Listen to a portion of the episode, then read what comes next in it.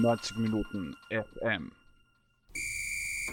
Ja, herzlich willkommen beim Rallycast Nummer 11. Diesmal wieder mit einem äh, verdienten Ex-Fußballprofi und ehemaligen Nationalteamspieler. Das letzte Mal war Marc Janko da. Wir setzen noch ein paar Zentimeter drauf und begrüßen Stefan Meyerhofer. Hallo.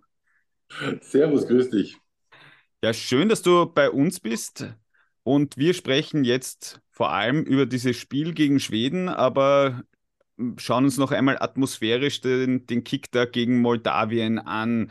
1 zu 1, erste Halbzeit sehr ausbaufähig. Ralf Rangnick, ähm, Fuchsdorf ist wild, am Ende noch gelbe Karten. Dabei ging es gegen die Nummer 164 der Welt. Ähm, ja, was, was, was kann man aus so einem Spiel mitnehmen? Ralf Rangnick hat es Qualifying genannt. Ja, man kann es auch Freundschaftsspiel nennen. Und ich glaube, wenn man ein Freundschaftsspiel bestreitet und das dann auf dieser Ebene, ja, gegen den, wie viele, 164. der Welt, hast du gesagt? Ja, ja. ja. Dann ist es für Österreich zu wenig. Mit der Qualität, wie der Kader momentan besetzt ist, mit dieser Euphorie, mit dieser, ja, die, die, die Euphorie ist einfach da in unserem Land momentan. Ähm, wir haben einen sehr, sehr guten Kader. Die, die, die Jungs machen das bei den Vereinen sehr, wirklich sehr gut, spielen alle auf, auf Top-Niveau. Äh, deutsche Bundesliga, italienische Liga, spanische Liga. Ähm, in England drüben, gut, Sascha war jetzt noch lang verletzt, ist nicht dabei, aber trotzdem, wir haben vom Kader her, glaube ich, ähm, noch nie so einen guten Kader gehabt, noch nie so viele Legionäre gehabt und deswegen hat man sich dann natürlich auch den gestern einfach wesentlich mehr erwartet. Aber es war ein Freundschaftsspiel. Punkt aus, abhaken, wenn es um Punkte geht, glaube ich, dann sind die Jungs nochmal mit ein paar Prozent mehr dabei. Das hoffe ich auch, weil nur so kann es dann auch in Schweden bestehen. Mit der Leistung von gestern wird das in Schweden, glaube ich, nichts. Ja, jetzt haben wir natürlich da diesen blöden Fehler am Anfang gehabt. Das äh, passiert, ob der Herr Bachmann da viel Werbung für sich gemacht hat, sprechen wir ein bisschen nee, später drüber. Aber auf der anderen Seite sage ich, wenn ich mir jetzt die Startelf anschaue, sagt man, es war die 1b oder vielleicht was auch die Zweier, weiß ich nicht, aber man mit Bachmann, Lubicic, Danso, Linhardt, ja, das sind ja jetzt keine, keine ähm, Kleinvereine, dass man jetzt sagt, okay, das ist der siebte der niederländischen Liga, sondern das ist, das ist Köln, das ist Lens, das ist Freiburg, ähm, Leimer, Bayern brauchen wir überhaupt nicht reden. Ähm, der Sascha Kalajdzic hat es jetzt bei Sky im, im Sportpodcast so genannt, dass er sagt, wir haben quasi eigentlich einen Luxus, aber irgendwie scheint der gar nicht so groß zu sein. Warum sitzt da der zweite Anzug nicht so ganz? Vom, vom zweiten Anzug immer sprechen. Ich glaube, die, die, das, das Überangebot momentan an, an Spielern, die im Ausland bei, bei, bei größeren Vereinen spielen oder halt einfach auch jetzt extrem gut performen, ähm, ist einfach da du musst halt einfach dann als Teamchef äh, sagen, okay, für, für diesen Lehrgang, ähm, für dieses Freundschaftsspiel ähm, und dann vor allem für, dieses, für diesen Kracher in Schweden, wen, wen lasse ich da jetzt auflaufen ne? und wen lasse ich da spielen. Und äh, du kannst halt einfach mal ein bisschen was ausprobieren. Für das sind diese Spiele da. Hat halt dann leider nicht so funktioniert, wie man sich das dann einfach noch vorgestellt hat. Und so ist aber einfach auch Fußball. Der, der Gegner geht früh in Führung, kann dann einfach, einfach wirklich nur mehr sich auf die Defensive konzentrieren. Dann ist es einfach auch schwer gegen einen kompakten Gegner, der in der Weltrangliste äh, ja, 160 oder drüber ist. Ähm, ist es schwer, einfach dann auch Tore zu erzielen. Ähm, ich sehe das jetzt auch tagtäglich bei mir in meinem Training äh, mit den Jungs, ob das jetzt U16 ist, U18 ist, Akademiefußball. Wenn du einfach als Viererkette kompakt verteidigst, und diese Übung haben wir oft bei Red Bull gemacht, und Rahal Rangnick, Ralf Rangnick, Ralle ist halt eben auch diese Red Bull-Schule. Wenn diese vier Verteidiger gegen sechs oder gegen sieben Offensive spielen, dann hat die Offensive einfach schwer, Tore zu erzielen. Natürlich ist es möglich, na klar, aber verteidigen ist noch immer einfacher, die Tore zu erzielen. Also die Offensive, das muss schon sehr, sehr gut funktionieren. Und deswegen, er hat gestern was ausprobiert, ist legitim, Freundschaftsspiel, probier einfach aus, gib den Jungs eine Chance aber ich glaube, ähm, er hat sich äh, besser vorgestellt. Ja, haken wir das Ganze vielleicht einmal ab. Ja. Also es ist, ähm, wie, wie so ein Spiel ausgeht, ja, wenn du, wenn du dann 4-0 gewinnst, sagst du, ja, alles passt, alles super. Wenn es ein bisschen Sache ist, dann ähm, kann man über sehr viele Dinge reden.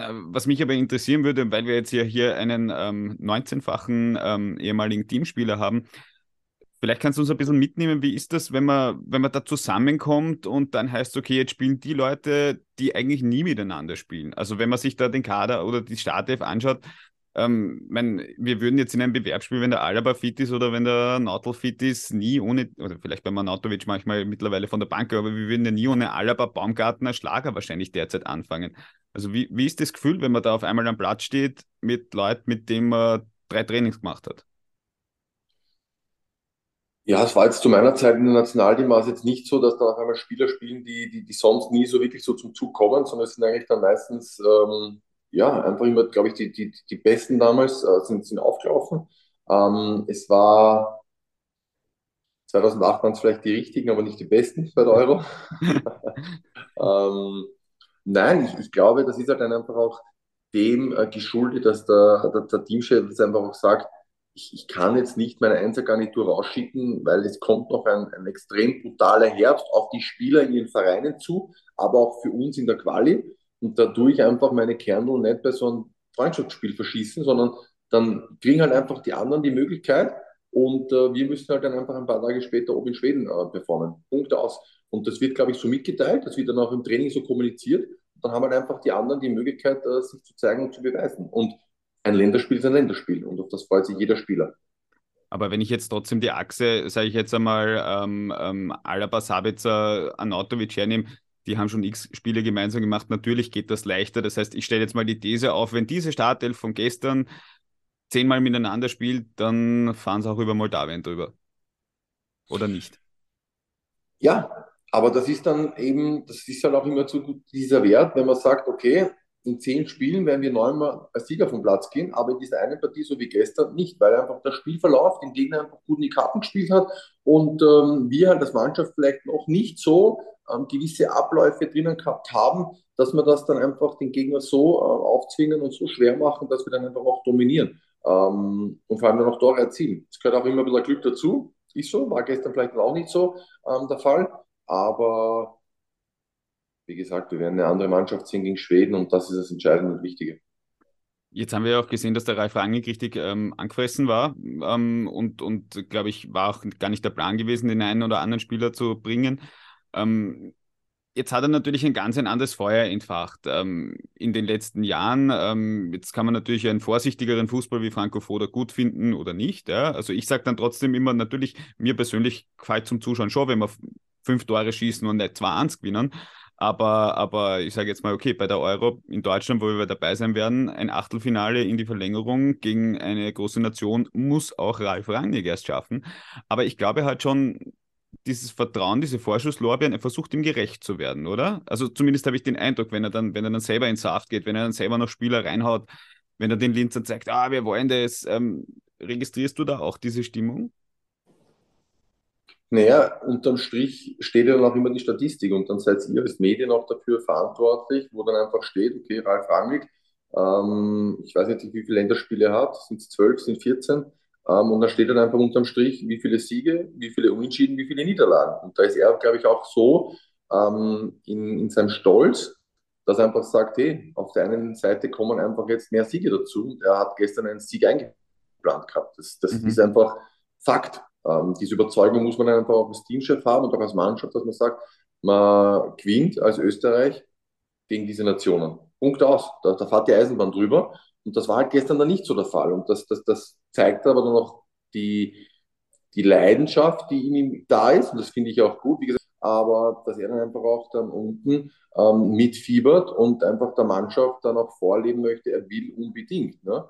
Mhm. Ähm, es geht dann um, um die Statistik. Unterm Strich steht dann irgendwann Ralf Rangnick, wenn er uns äh, als Teamchef äh, verlässt, keine Ahnung, 50, 60, 70 Länderspiele oder, oder weniger, keine Ahnung. Und dann stehen halt einfach, wie viele Siege, wie viele Niederlagen, wie viele Unentschieden. Punkt aus. Und die Statistik zählt für einen Trainer. Und er ist jetzt zum ersten Mal in diesem Amt als, als Teamchef und da möchte er natürlich so gut wie möglich abschneiden.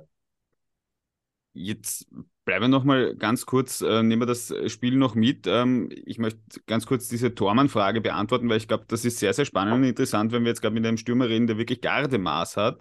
Ähm, äh, naja, ist ja, ist, ja, ist ja immer einfacher, wenn man ein bisschen größer ist. Ähm, wie schätzt du, wenn wir uns jetzt ähm, einmal diese Position uns anschauen, ähm, oder ich, ich, beginne neu, damit ich mich nicht selbst verwirre. Ich glaube, wir haben im Nationalteam zwei Positionen, die ein bisschen schwierig zu besetzen sind. Das ist einerseits, sage ich jetzt mal, der Tormann, andererseits ähm, haben wir jetzt auch ähm, im Sturm keinen Robert Lewandowski zum Beispiel. Ja, ähm, sage ich jetzt mal ganz plakativ, fangen wir beim Tormann an. Ähm, was fehlt unseren Torhütern? Warum haben wir ähm, ja, mein, Bachmann hat jetzt einen Fehler gemacht. Mein Gott, der ist jetzt nicht der beste Kicker, das ist, glaube ich, auch bekannt und ja, Championship oder bei Watford hast du andere Herausforderungen. Aber, aber was würdest du sagen, so auch aus Stürmerperspektive, was, was fehlt den Torhütern? Warum haben wir keinen Wohlfahrt-Konsul, die bei großen Clubs spielen? Puh, äh, schwierig, warum jetzt da unsere Torhüter nicht bei einem großen Verein spielen. Also Schlager ist jetzt da zurückgekehrt vom Lask zu Salzburg, spielt jetzt da ähm, Woche für Woche auf, auf, auf sehr gutem Niveau. Jetzt kommt dann die Champions League dazu, ist in einer Mannschaft, die auch ja, fußballerische Akzente setzen kann, will. Und da passt er als Torhüter, glaube ich, sehr gut dazu, weil er einen ähm, sehr guten, ruhigen Fuß hat. Ähm, bei ihm ist es dann vielleicht, er hat bei uns zu meiner Salzburg-Zeit, wie ich oben war, ein paar Mal mittrainiert. Und der, du hast damals schon erkannt, er ist einfach extrem zielstrebig, äh, motiviert, ein Profi durch und durch. Er hat halt dann vielleicht nicht diese Ausstrahlung und diese Körpergröße, die ein Bachmann mitbringt, aber er hat einfach diese fußballerischen äh, Akzente drinnen. Und äh, die sind, glaube ich, für dieses Spiel, was dann Österreich auch, auch spielen möchte, ähm, sind wahrscheinlich dann mehr gefragt. Ne? Aber um auf deine Frage jetzt nochmal wirklich einzugehen und zu sagen, Warum haben wir keine Torhüter äh, bei, bei, bei großen Clubs? Gute Frage. Ähm, wir haben bei uns in der Akademie jetzt auch den einen oder anderen Torhüter, wo man sagt, hey, da, da ist Qualität erkennbar, aber er hat jetzt auch noch nicht diese Gardegröße, wo man einfach sagt, hey, der ist über diese 1,90, 1,95. Aber wir haben einen großen dabei, der ist jetzt leider verletzt, der Bernd, der ist bei, Straßburg, äh, war jetzt auch nur quasi ähm, zweiter Torhüter der ist größer wie ich, der ist 2,3 Meter drei oder 2,4 Meter. Vier. Also der bringt schon von der Größe her äh, extreme Ausstrahlung mit, äh, extreme äh, Qualität. Ich habe jetzt erst einmal mit ihm trainiert, aber äh, ein cooler Typ. Ähm, und der hätte schon für mich äh, Qualität, dass er auf jeden Fall mal in der Bundesliga in Österreich spielt. Ob es dann darüber hinaus reicht, ja, das wird man dann sehen. Das ist die Entwicklung von jedem einzelnen Spieler. Und äh, im Fußball gehört auch immer ein bisschen Glück dazu. Vielleicht ist irgendwo ein, ein, ein, ein richtig guter, talentierter Deuter, der alles mitgebracht hat, am, am, am Weg blieben. Warum auch immer. Das muss sich dann der Deuter selber hinterfragen. Aber ich glaube, es war eine Zeit lang ähm, von den Trainingsanforderungen her und so, was das Torhüterspiel betrifft, dann wieder wichtig, dass sie alle kicken können. Und äh, dann hat er vielleicht der eine oder andere größere ich war auch jetzt nicht der beste Kicker, weil die Koordination bei einem 2-Meter-Mann anders ist wie bei einem 1,85 oder bei einem 80. Also ist so. Nur vielleicht ist da der eine oder andere auch auf der Strecke geblieben. Und das ist dann einfach schade, sich nur auf einen Kernpunkt dann zu fokussieren. Weil wenn, wenn der alles andere mitbringt, ist halt einfach schade. Ne? Wobei ich jetzt mal sage, also, also, also weder Schlager noch Hedel noch Penz noch Lindner ähm, sind jetzt ähm, über 1,90, keiner. Genau. Und aber was macht das, was macht das aus, gerade wenn man jetzt denkt, du bist jetzt als Stürmer dorthin und, und der Tormann ist halt einfach 10, 15 Zentimeter kleiner. Macht das etwas aus oder, oder ist das eigentlich wurscht, wenn der die Präsenz hat? Ja, wenn er die Präsenz hat, die, die Frage ist halt einfach auch ähm, mit den Händen, wenn er mit den Händen nicht so hoch ist wie ich mit dem Kopf, dann, dann wird es traurig. Also er muss eine gute Sprungkraft mitbringen und dann aber auch diese Präsenz und diese Aggressivität zu sagen, ich gehe jetzt ähm, mit 100% Überzeugung in diesen Luftzweikampf und ich gewinne den. Mhm. Das probiere ich meinen Torhütern oder auch meinen Verteidigern jetzt als Trainer zu vermitteln. Wenn du den Zweikampf suchst, dann musst du die Überzeugung haben, dass du ihn gewinnst. Du kannst ihn nicht immer gewinnen, aber ich möchte diese Überzeugung in deiner Körpersprache sehen. Und wenn du merkst, das ist zaghaft, dann hat er verloren. Dann geht es sich nicht aus, weil der Stürmer geht durch. Ich möchte auch immer, dass meine Torhüter reden, kommunizieren, lautstark sind, wenn sie den Ball attackieren. Einfach laut rufen, weil das irritiert einen Stürmer. Ich weiß, wie es war. Wenn du in die Box reingehst, ich habe meinen Jochbeinbruch geholt auch, äh, ich bin in diese Zweikämpfe gegangen. Aber wenn du dann merkst, ey, da kommt einer raus, der ist aggressiv, der, der macht sich auch bemerkbar, dann fehlen vielleicht ein paar Prozent deiner Stürmer und dann hast du wieder einen Vorteil als Torhüter. Aber ich höre trotzdem raus, dass das äh, über 1,90 sein wahrscheinlich für einen Tormann oder 1,95, das wäre nicht schlecht, aber auf der anderen Seite, je größer, desto schlechterer Fußballer. Ein bisschen so. Könnt, man, man muss ja irgendwann scouten ne, und sagen. Wie groß ist ähm, Manuel Neuer? 1,96? Ich ich werde das Fact checken, wie groß er tatsächlich ist, aber ich, ich glaube, ich denke mal zwischen 1,94 und 1,96 und der bringt halt einfach alles mit. Der hat die perfekte, also perfekt, er ist einfach der perfekte Torhüter, mhm. weil er halt an allem trainiert hat, über Jahre ja. hinweg. Von der Jugend hin, er hat sein, sein Fußballspiel einfach perfekt angepasst. Und ich glaube, ähm, Guardiola hatte das einmal vor und dann hat es aber dem Gegner zuliebe nicht gemacht, wie sie schon Meister waren, dass ihn quasi als Feldspieler eingesetzt hätte. Oder diese Aussage wurde ja. mal irgendwann in den Medien auch so äh, herausgeschrieben. Ähm, der kann draußen mitspielen. Und ich hatte äh, einen, einen Torhüter, da bin ich zu Aro gewechselt und der war mit der Hand verletzt und hat aber am Trainingsbetrieb mit der Mannschaft teilgenommen. Der hat draußen Fußball gespielt mit uns. Mhm. Und der war oft einer der Besten. Mhm. Und das war oder ist für ihn jetzt, er spielt mittlerweile bei unten in Italien. Äh, ähm, ich hatte Janko auch da gespielt. Der war bei Basel und wo war er noch, der Janko? Unten so ein schöner See ist das, Lugano. Ja, Lugano ist aber, glaube ich, noch nicht Italien. Ja, nein, ist, aber unten an der italienischen Grenze, so wie es mir, Entschuldigung, so, also richtig ja. schön. So, ähm, und ähm, da spielt jetzt Steven Deana.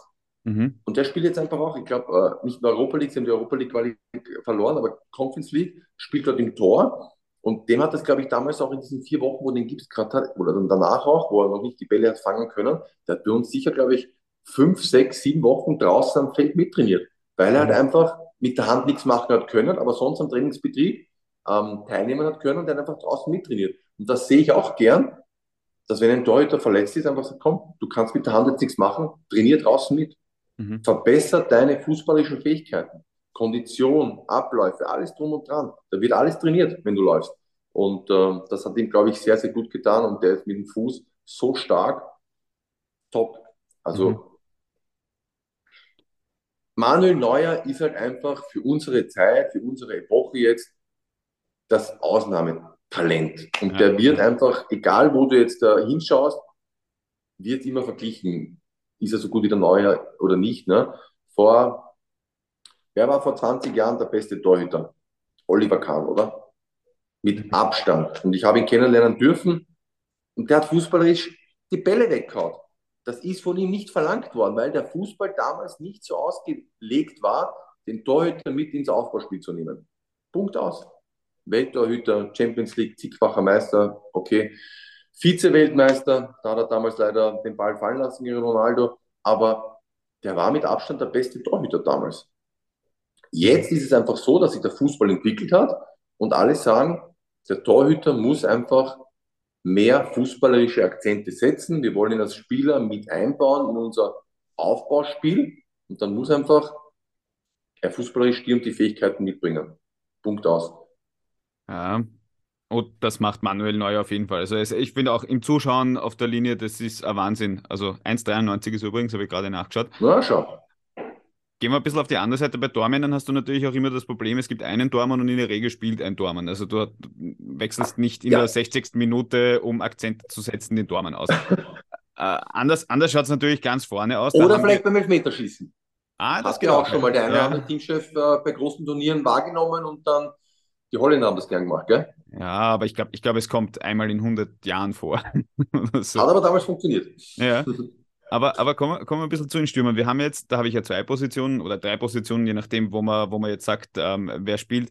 Ähm, wir diskutieren auch immer ein bisschen drüber, es bei uns bei den Stürmern ausschaut. Ist der Michi Gregoritsch ist jetzt noch nicht so alt, weil er einfach schon mit, mit glaube ich, 15 Jahren, noch nicht einmal, oder, oder 16 Jahren, hat er damals für Kapfenberg, ist er reinkommen, Tor geschossen gegen Rapid. Ich kann mich noch erinnern. Ich habe es noch fast im Kopf von mir. Ähm, aber natürlich, äh, mein, langjähriger Bundesliga-Stürmer in Deutschland. Onisivo auch, aber glaube ich auch schon jetzt über 30. Anatovic ähm, auch schon ein bisschen über 30. Ähm, äh, wir haben sehr viele verschiedene Stürmertypen. Ja? Wir haben dann den Adamo, wir haben den Kalajdzic, die sind jetzt nicht dabei. Ähm, was uns vielleicht manchmal ein bisschen fehlt, ist zumindest mein Eindruck, ist eben der, der halt aus ein bisschen weniger, als wo jeder ein Tor macht, ein Tor macht. Ähm, was ist sich der, der Stürmer hätte jede Nation gern. Und äh, von diesen Stürmertypen gibt es halt vielleicht dann, äh, der eine ist Brise, der andere ist Argentinier und mhm. äh, der eine ist vielleicht gerade Pole, den du vorher auch namentlich erwähnt hast, dass wir keinen Lewandowski haben. Das sind halt dann diese Ausnahmetalente und Weltklasse-Stürmer.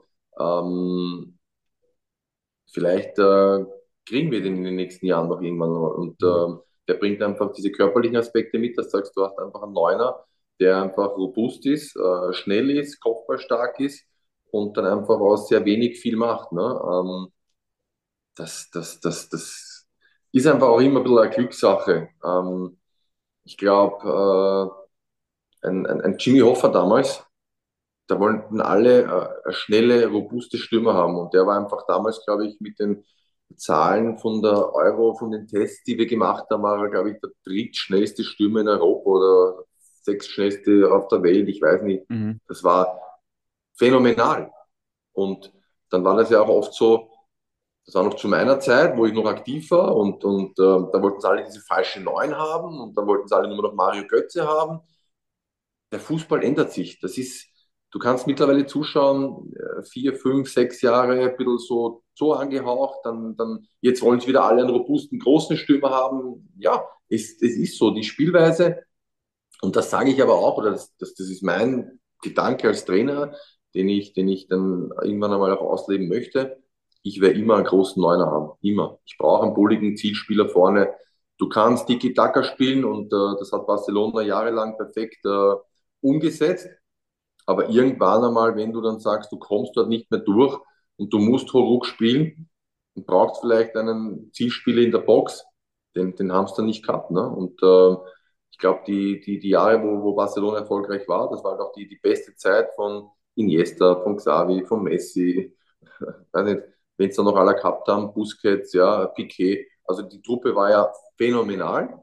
Mhm. Und jetzt hängen sie halt auch ein bisschen hinterher. Sie spielen noch immer einen schönen gepflegten Fußball, aber diese Kreativität und äh, Individualität von einzelnen Spielern, die sie halt damals hatten, haben sie jetzt nicht. Deswegen tun sie sich halt auch noch schwerer. Aber Barcelona hat das erkannt und haben sich einen Lewandowski geholt. Ne? Damit sie einfach sagen, wir haben dort vorne drinnen einen Spieler, der diese Tiki-Taka perfekt auch umsetzen kann und fußballerisch alles mitmachen kann, aber einfach auch körperlich ja, den Gegner einfach wegschiebt und dann einfach aus sehr wenig äh, meistens was macht, Kopfball stark ist und robust ist. Also der bringt dann einfach auch alles mit und ich glaube, ähm, dass das weltweit gesucht ist. Jeder möchte so einen Stürmer und Spielertypen haben. Ist es, ist es eben jetzt eher auch aus der Trainersicht und jetzt hinkommen zu Schweden, weil wir werden in Schweden hoffentlich ein Tor schießen und wir werden in den Tore schießen müssen. Ähm, mhm. Um zu gewinnen empfiehlt sich das meistens. Ähm, aber ist das, ich habe ich hab schon den Eindruck, dass dieser bunte Mix, und da würde mich interessieren, was du als, als, als Trainer sagst, von, von einem erfahrenen Autovic, einem Prügel wie dem Kalajdzic grundsätzlich, wenn er da ist, oder dem Adamo, der der natürlich im Umschaltspiel seine, seine wahnsinnigen Stärken hat, der Gegoric, der irgendwie so ein bisschen von allem sehr viel kann ähm, und auch beim Unisivo, der eine irrsinnige Wucht und Dynamik mitbringt. Ähm, und dann haben wir natürlich in der zweiten Reihe auch Spieler, die gute Tore schießen können, wie den Baumgartner, wie, wie ähm, den Sabitzer und so weiter und so fort. Ja. Aber macht es das für einen Trainer auch aus, zu sagen, okay, nicht nur in der ersten, also dass ich jetzt nicht sieben gleiche Stürmer habe, weil was mache ich, wenn ich jetzt Janko und Meyerhofer habe, zum Beispiel, oder damals Janko Meyerhofer, Kinast, alles ähnliche Stürmertypen ja. ähm, bei der Euro 2008. Also ist es, ist es ganz cool eigentlich, wenn ich als Trainer diese verschiedenen habe? Wie würdest du damit umgehen? Würdest du dir auch lieber vier verschiedene Stürmer mit reinholen? Wenn es ja, nein, Stürmer gibt. Du hast natürlich dann diese eine neuner Position, die kannst du nur einmal besetzen, aber du kannst natürlich dann sagen, hey, spiele ich ein, ein 4-4-2 oder spiele ich ein, ein 4-3-3? Äh, wie, wie lege ich das jetzt einfach dann an? Ja, habe ich schnelle Außenspieler, habe ich einen Flügel, ja, äh, die quirlig äh, flink sind, ja, dann vielleicht auch einen Tiefgang haben ähm, oder die einfach über die Seiten ausbrechen und dann die Bälle in die Box schlagen, ja. Das, das ist einfach dann auch immer die Frage, wie das Spielsystem ausgelegt ist. Ich denke, dass wir im, im Spielsystem vielleicht dann gegen die Schweden nicht abwartend agieren, weil das, das ist nicht mehr diese Mannschaft, äh, die einfach da steht und wartet, sondern die wollen einfach auch hochpressen und die Bälle hoch in der gegnerischen Hälfte auch gewinnen und, und zuschlagen und zustechen. Aber trotzdem kannst du vielleicht sagen, ähm, Heimspiel, also Heimspiel für Schweden, die werden vielleicht auch offensiver agieren und dann wirst du vielleicht, wenn du einen Onisivo vielleicht hast oder vielleicht auch einen, einen Kregal, der natürlich alles mitbringt, ja, ja, dann schickst du die einfach in die Tiefe, weil du andere Räume vorfindest. Mhm. Ich denke, wenn wir zu Hause oder wie wir zu Hause in die Schweden gespielt haben, wo wir dann sehr spät die Tore gemacht haben, wo der schwedische Torhüter einen überragenden Tag gehabt hat, ja. ähm, natürlich, wenn du da früher ein Tor erzielst, dann müssen die vielleicht auch früher aufmachen. Aber so haben die Schweden einfach gut verwaltet, haben sehr gut verteidigt bis zur, glaube ich, 82. Minute war es. Es war 82. und 86, 87 oder mhm. relativ spät waren halt die beiden Tore. Aber das kommt dann auch einer Mannschaft entgegen. Ich glaube, das Wichtigste für uns wird einmal sein, dass wir ähm, kein Tor zulassen. Und somit müssen oder werden die Schweden einfach offensiver spielen. Und dann werden wir einfach auch andere Räume vorfinden, weil die Schweden werden zu Hause nicht vor 40, 50.000 Zuschauern ähm, blocken und einmal sagen, komm, spielen wir mal auf einen Punkt, dann schauen wir, dass wir Konter fahren. Sondern da muss man einfach auch abwarten, wie ist die Spielanlage. Und ich denke, dass wir vielleicht mit unseren schnellen Spielern in dem Spielern noch vielleicht die eine oder andere Möglichkeit vorfinden werden. Und ansonsten kann man dann auch immer umstellen und sagen, hey, hinten raus, wir probieren es jetzt über die andere Schiene. Also du brauchst immer mehrere ähm, Möglichkeiten, die dann einfach auch ein, ein, ein Spiel hergibt. Du hast verschiedene Phasen. Ich denke mal, dass wir ein bisschen auf Abwarten kommen werden, schauen, was die Schweden machen und dann vielleicht da den anderen Konter setzen und hinten raus dann vielleicht sagen, komm, wir müssen jetzt oder wir wollen unbedingt, vielleicht sagen wir auch, wir sind mit dem Punkt zufrieden, wir wollen einfach nicht verlieren, ja, aber die Qualität haben wir, dass wir die Schweden schlagen, das haben wir im ersten Spiel gesehen, die ist da und die müssen wir hoffentlich einfach auch wieder dann an den Tag legen und äh, wichtig ist immer, wer das erste Tor macht, das ist so. Äh, wenn mhm. du da früh ein Tor erzielst, dann müssen die Schweden kommen, dann kannst du einfach noch immer auf deine Konter setzen ähm, bitter wirst, wenn du, wenn du 1-0 zurückliegst dann so ein zares Spiel wie gestern hast. Ne? Ja, ich meine, im Worst Case schaut es ja so aus, dass Belgien nachher 13 Punkte hat, wir verlieren gegen die Schweden und die Schweden gewinnen auch gegen Estland, dann sitzen die uns äh, mit ja, neun Punkten genau. im Nacken, aber ich glaube, es ist aufgrund der Logik, ähm, auch mit, mit, mit Nations League und Pipapo ist ja die Wahrscheinlichkeit relativ hoch. Ähm, das ist jetzt schon noch ein bisschen einfacher ähm, mit 24 von 54 Mitgliedsverbänden. Wenn wir, wenn wir vielleicht ein bisschen weiter zoomen, wenn wir sagen, okay, es ist jetzt vielleicht noch nicht am Dienstag, sondern es ist dann im Oktober soweit, dass man fix qualifiziert ist. Ähm, welche, welche Wertigkeit hat das, wenn man sich dann trotzdem über die Gruppe qualifiziert, vielleicht sogar als Gruppensieger, weil warum nicht? Ja, jetzt hat man halt die drei Punkte noch mehr als Belgien. Ähm, welchen zum Abschluss kommend großen Wert oder, oder großen Schritt in der Wertigkeit des österreichischen Fußballs siehst du da? Weil es war ja eben zur deinen frühen aktiven Zeiten war das ja ein bisschen anders. 2012 sind wir natürlich nicht hingefahren. WM war immer ein bisschen schwieriger, weil natürlich ähm, nicht einmal die Hälfte der, oder eigentlich nur die Hälfte der Teams hinfährt. Ja, wie beobachten wir das? Also ich meine, wir sind auch jetzt klingt blöd, aber mit Francofoda zur Euro gefahren oder super performt, ne? Ja, aber es waren halt dann auch immer mehr Startplätze. Also es sind ja. mehr Nationen eingeladen worden äh, wie zu unserer Zeit. Da war immer nur der Gruppenerste qualifiziert und der Gruppenzweite hat eine Qualifikation spielen müssen und hast du vielleicht gegen ihn dann einen riesen Kracher gespielt. Ähm, jetzt bist du als Gruppenzweiter auch fix dabei. Ähm, das ist halt schon ein anderes äh, Prozedere für, für die WM. Müssen wir halt dann einfach wieder, wieder neu aufzeigen. Aber jetzt steht einfach mal die EM da in Deutschland. Ich glaube, das ist eine, eine, eine Riesengeschichte für extrem viele Spieler, die in der deutschen Bundesliga spielen. Aber einfach für jeden Spieler auch selber zu sagen, ich bin bei einer Europameisterschaft dabei und natürlich dann selbst für, die, für den Trainer hat das, glaube ich, auch nochmal einen, einen, einen extrem hohen äh, Stellenwert. Und ich glaube, dass das ist auch das Zucker gewesen, warum du einen Ralf Rangnick für Österreich gewinnen kannst, dass er sich einfach als, als, als deutscher Trainer mit äh, einer Nationalmannschaft wie Österreich äh, für eine EM qualifizieren kann. Und die, die Chancen stehen einfach extrem gut. Und ich glaube, dass es auch die Mannschaft äh, weiß, was, was, was jetzt gefragt ist in den nächsten Spielen oder vor allem auch im nächsten Spiel, dass sie da einfach performen dass sie dann den Sack zumachen, weil dann können sie die anderen Spiele bis zur Euro, und das werden dann vielleicht noch sechs, sieben Spiele sein, mehr, mehr, mehr Spiele findest du da nicht mehr vor, dass du die dann schon quasi als, als Testlauf nimmst und mhm. dich vorbereiten kannst, dass du halt dann wirklich am Tag X in nicht einmal mehr zehn Monaten performen kannst. Ne? Also es, es, es, es ist jetzt einfach ein Countdown, der, der schon runterrennt und jeder Spieler schaut und, und, und lächzt auch danach. Natürlich jetzt es war gerade Sommerpause, die Vorbereitung ist jetzt losgegangen, jetzt sind die Gruppen ausgelost für die internationalen Spiele mit Champions League, Europa League, die, die, die, die, die ersten ähm, äh, Spiele mit der Nationalmannschaft stehen gerade wieder an und ähm, jetzt geht die Saison los. Aber du weißt auch mit dem, mit dem Ampfiff, dann, oder Abpfiff, weißt du, bin ich jetzt quasi dem Ziel noch näher oder müssen wir uns jetzt dann im Oktober nochmal dann durchkämpfen? Und gegen Belgien zu Hause wird es auch nicht einfach werden. Deswegen musst du schauen, dass du so früh wie möglich deine Punkte einfasst. Und hoffentlich nicht verlierst, dass du einfach den, den, den, die Schweden einfach auf Distanz hältst, dann machst du halt wieder unentschieden. Ist einfach so, ne?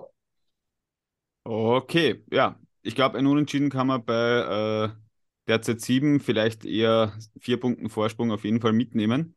Äh, Stefan, ich danke sehr für die Zeit und ähm, ja, vielleicht bist du bei einem der nächsten Rallycasts wieder mit dabei und wir danke hören für die Einladung. So machen wir es. Vielen lieben Dank. Perfekt.